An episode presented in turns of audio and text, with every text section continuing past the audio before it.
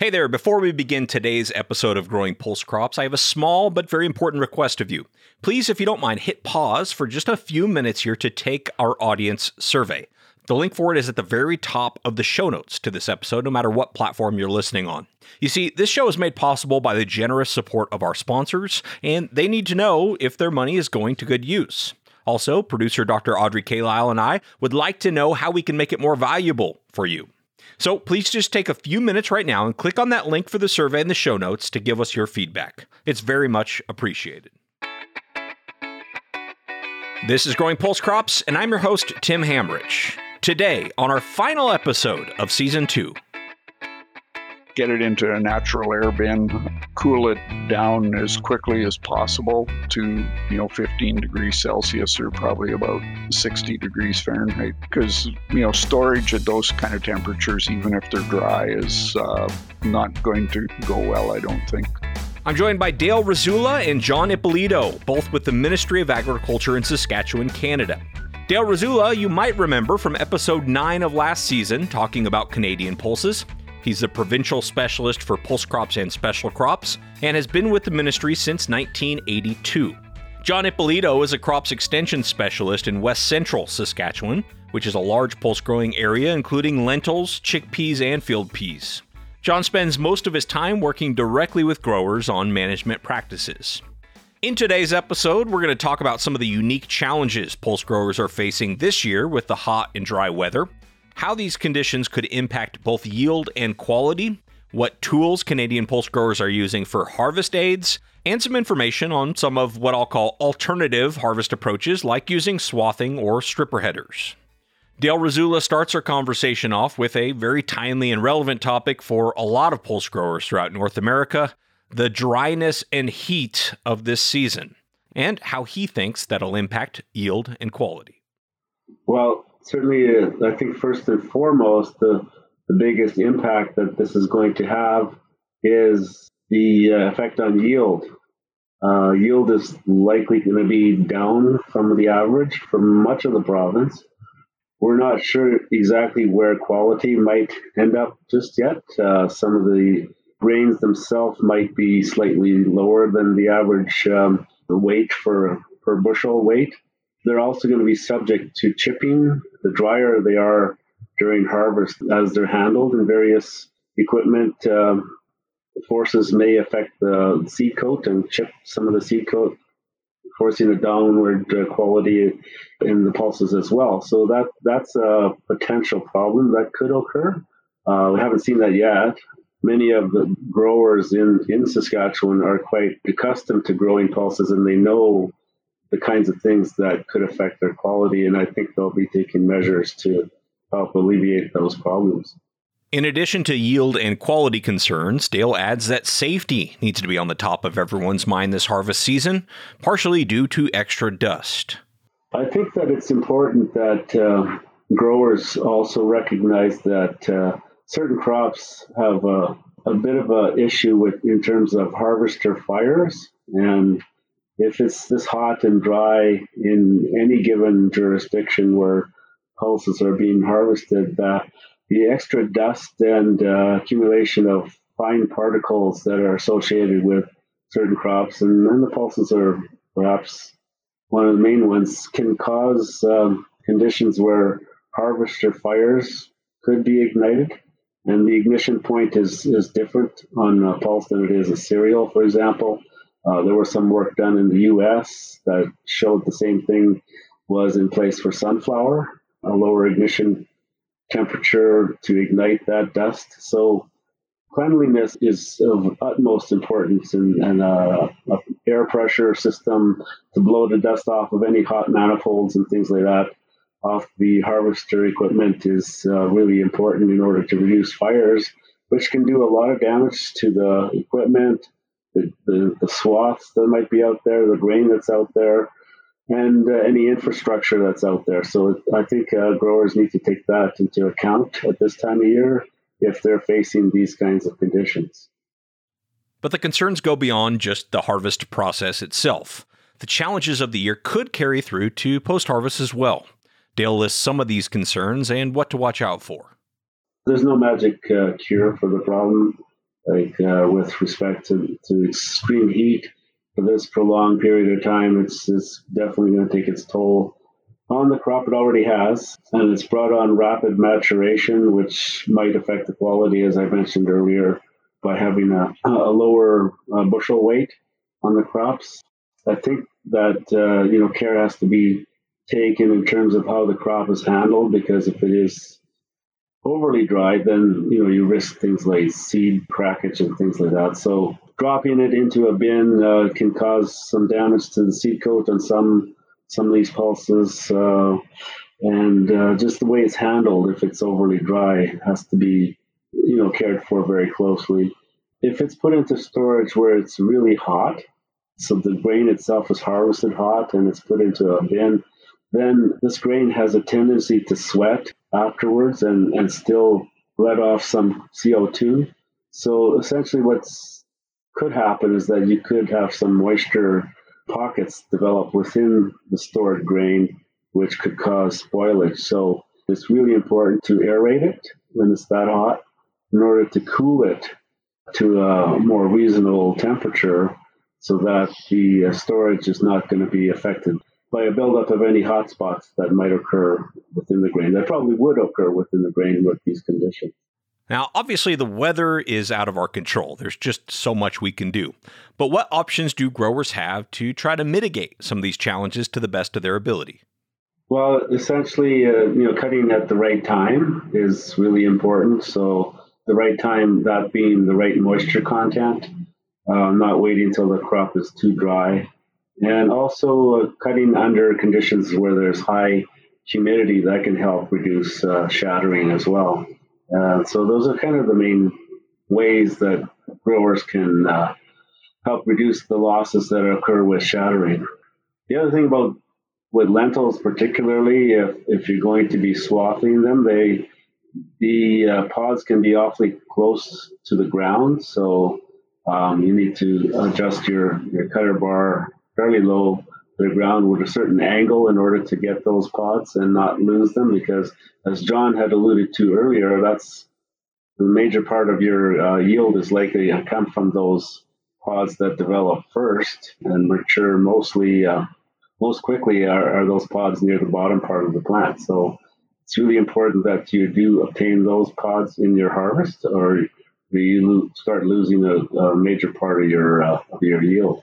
The other factor that one needs to consider is the quality and how you might affect that by mixing in any amount of, of soil or dirt with the pods, because you start doing that and you're basically creating what they call earth tag, and that that's going to be a downgrading factor. So it really needs to be uh, set in such a fashion that it's not harvesting the soil and yet still getting those uh, particular pods near close that are that are near and close to the ground. So um, there are recommendations for settings that have been um, placed into uh, the literature over the years because of all the testing that's been done and. Um, in many instances, some equipment modifications, including pickup reels and vine lifters, can help greatly in order to help reduce that that factor that's involved with that. John Ippolito, who works extensively with pulse growers in west central Saskatchewan, echoed Dale's comments and said overall, the approach of growers is largely the same this year as any other, with maybe a few exceptions. I think there's some thought this year with field peas and uh, red lentils that if the field's kind of weed free, we may just let them naturally essentially desiccate and then uh, straight combine, I think is what we'll see a number of growers doing. Large green lentils, they're a little more indeterminate in growth. Uh, so we seem to you know regularly have to kind of use a desiccant to stop them so we'll probably still be using desiccants on large greens in particular or any field that has a weed problem that's going to hinder harvest. Um, the growers here are reasonably experienced. They're probably going to start harvesting in that 16 to 18% range in most cases, moisture wise, and then uh, use natural air to dry them down. That's going to be a critical piece uh, with anything that's currently being harvested is the natural aeration even this morning, I heard of you know one guy that was combining peas that were you know 38 degrees Celsius, so that'd be Fahrenheit. It's probably you know 100 degrees plus. So our recommendation to them would be uh, get it into a natural air bin, um, cool it down as quickly as possible to you know 15 degrees Celsius or probably about you know 60 degrees Fahrenheit because you know storage at those kind of temperatures even if they're dry is uh, not going to go well I don't think so John said some of the most questions he's getting this time of year from growers in his area are all dealing with this topic of weeds headed into harvest. Well, I think in terms of harvest prep, probably the biggest one we've seen recently uh, has to do with, weeds and pulse crops. Uh, you know, we now have the situation where we have kochia in particular that's creating problems for us uh, in lentils, and more so than even the other pulses. So, so that's having some impact on, um, I guess, the harvest aid selection, which is probably why we're going more diquat than we probably have used in recent times.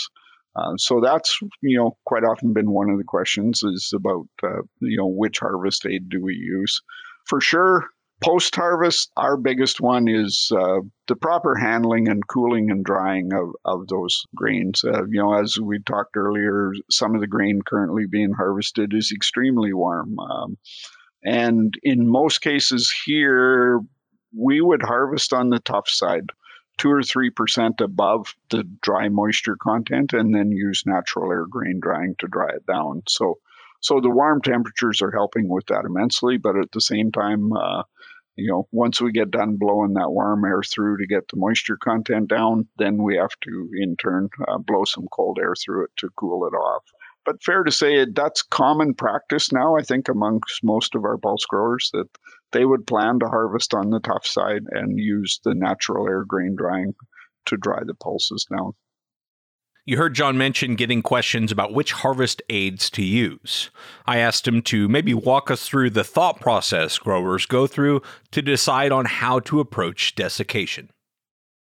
For sure, what the desiccants are being used for is to uh, get you know all the plant material to dry down in kind of a uniform manner.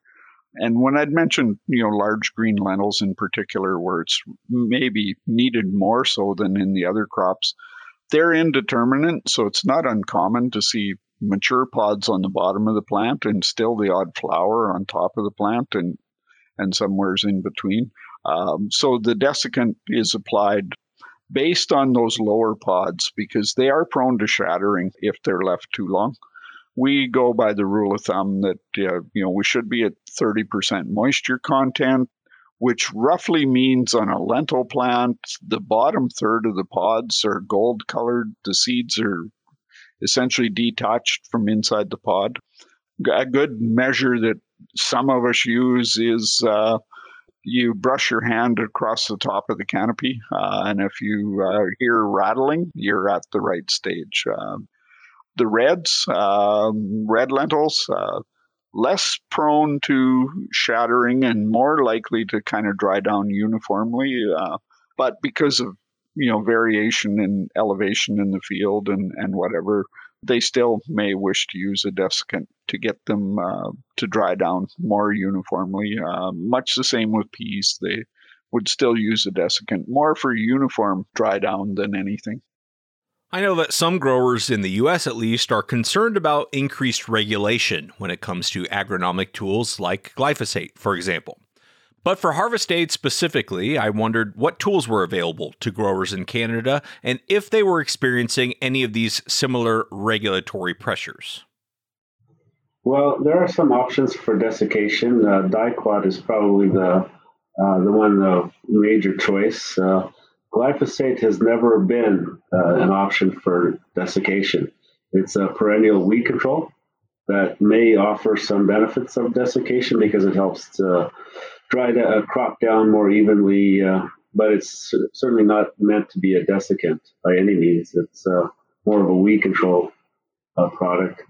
And uh, it's something that's ruled and, and governed by Health Canada who are primarily and ultimately mostly concerned with the health benefits of anything that glyphosate is used for for consumption. So there are no health problems that are associated with glyphosate, providing it's used at the recommended levels as per label.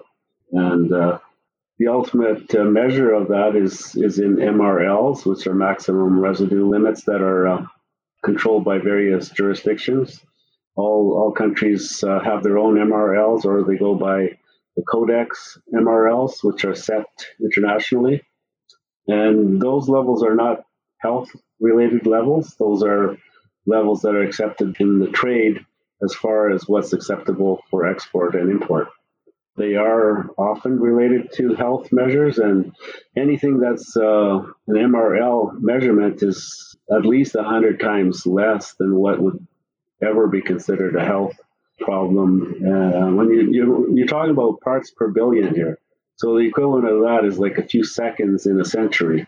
That's parts per billion. It's such a small, minute amount that uh, really, you know, it's negligible. So, so that's something that's controlled by Health Canada and uh, set by the PMRA, Pest Management Regulatory Agency in Canada, and that there's similar agencies in the U.S. and other uh, jurisdictions as well that come up with those levels, and and that's kind of what we use. So until we're told otherwise, we're just going to follow the regulations. For more information on MRLs around the world, I highly recommend you go back and listen to episode 11 of this season with Todd Schultz. Great episode there. John added that although diquat is still the primary tool, there have in fact been newer options for harvest aids that have also hit the market. There has been a few newer, I guess, herbicides available as harvest aids, carfentrazone and saflufenicil in particular. Um, now, in the case of saflufenicil, or uh, otherwise known as heat, it's registered for red lentils only. And both of those would be mixed with glyphosate. So the glyphosate's doing the perennial weed control while the other one does the crop dry down, is kind of how they're working. Um, but I think in most cases now, we're probably seeing, as Dale said earlier, probably diquat is uh, still probably the main go to product. And, you know, glyphosate in particular, as we'd indicated earlier, not positioned at all as an actual harvest aid or crop dry down. Its big reason for use is perennial weeds. Canada thistle in particular would be the main reason why growers would actually be uh, wanting to use what we call pre-harvest glyphosate on their pulse crops. Now, with these options being commonly used among conventional pulse crop growers, I wondered about organic producers and how they accomplish desiccation without using them. The organic pulse growers uh, would be, you know, heavily reliant on the swather. That would be their main method of harvest, and um, there was a time where swathing was pretty prevalent even amongst the conventional growers, uh, but we've seen you know less and less swathing going on in in the last I would say 15 years. Uh, we've pretty much moved to the majority of pulse growers straight combining their pulse crops. But for sure, the swather would be the choice for the organic community. It's interesting. Swathing would normally be done about the same stage that we would have applied the desiccant. So the crop is pretty mature by the time we swath and then for sure we uh, you know cut it put it into a windrow and then uh, the combine picks up those windrows. And uh, you know with large green lentils in particular there was been some feeling that we actually probably get a better color by swathing compared to desiccant. And color can be important to some buyers. Maybe not quite as critical for the other um, pulse crops. Swathing has been done in the past with peas Unfortunately, mature pea plants make for a very fluffy swath. So, in most cases, swathing occurred as short a time period as possible in front of the combine. Um, matter of fact, sometimes you would see the swathers literally only one or two rounds in front of the combine. Uh, so, it was a very mature plant, and uh, you know they did it when straight combining technology wasn't available, essentially. So. As John just alluded to, combine technology has advanced and become more widespread, so swathing is just not done much anymore in Saskatchewan, other than, of course, by the organic producers. Dale adds that yes, this is most of the reason, but there are also a few other factors at play as well. Well, it's probably both. Uh, the cost reduction in, in number of times you have to go over the field to ultimately, you know, harvest that, that crop is one aspect of it. Another is just um, the risk that you might take by harvesting some of this material because of uh, what it's prone to. You know, if, if you swath the crop and uh, suddenly the weather takes a turn for the worse and it starts raining on it, you could see damages to the grain because it starts sprouting or some disease starts to grow on the material or it gets flattened and harder to pick up because it's flattened right close to the soil. Or um, the other thing is that it might might affect the color of the crop itself. So the grains that have uh, discoloration, and that's probably more so with pea than it is with lentil, but it can affect lentil too. And um, those kind of factors take into account um, uh, most of the growers' uh, decision as to whether they want to go straight combine or they want to swath and combine later. That's been the, the biggest part of the decision making process that's gone on over the years. And I, I would say the majority of growers now straight combine their uh, pulse crops. As we round out today's discussion on harvest and post harvest considerations in pulses, I wanted to ask John and Dale about stripper headers. They said they have been researched in the province, but really haven't achieved widespread adoption to this point.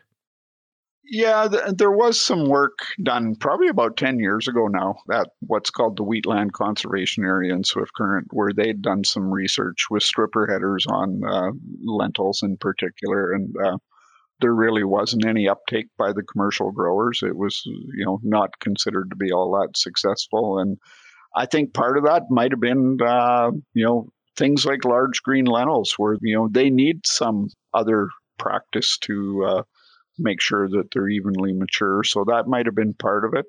I think the other part of it, and maybe not as quite as critical on pulses, but the growers that have used stripper headers, the other part of their management practice is they're heavily reliant on uh, disc opener seeding equipment to get through the crop residue that's left after the stripper header you know, they have a different piece of seeding equipment as well as a different header for their combine. I think is fair to say for most.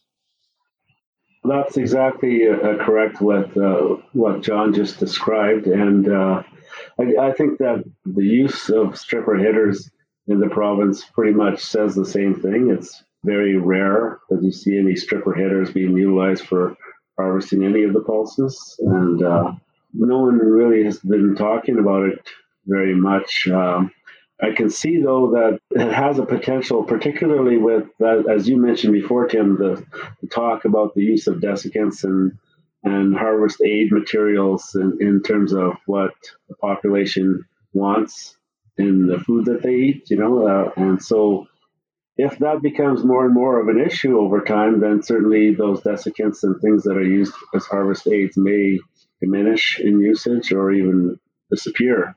So alternate forms of harvest will have to be developed in order to deal with uh, harvesting pulses and um, harvesting them with the uh, least amount of uh, work or um, processes uh, as possible. So a stripper header can certainly reduce that because you don't have to go and swath uh, the crop first and then pick it up with a combine later. You just simply go and harvest it. It may have some use in the future. We're not ruling that out. It's just right now, you don't really see it here, at least, not on the pulses. Well, thank you so much to both Dale Risula and John Ippolito for being on the show today. If you'd like to learn more about their work that they're doing up there in Saskatchewan, we'll put a link in the show notes for the Saskatchewan Ministry of Agriculture website so you can go check that out. And speaking of links in the show notes, please, if you didn't at the top of the show, take a few minutes to complete that audience survey. This show is made possible by the generous support of our sponsors, and we'd like to let them know that their money is going to good use. Also, we'd like to know how this show could be more valuable to you. So, whether this has been your first episode or maybe your 20th that you've listened to, please take just a few minutes now and click the link for the survey in the show notes to give us your feedback. It's very much appreciated. This show is brought to you by the Pulse Crops Working Group with support from the USA Dry Pea and Lentil Council, as well as the North Central IPM Center and USDA NIFA. We've been releasing these episodes every other week throughout the growing season, and we'll be back with season three in a few months. So please tweet us with any feedback or suggestions by using the hashtag growing pulse crops. We'll be back with another great season in 2022.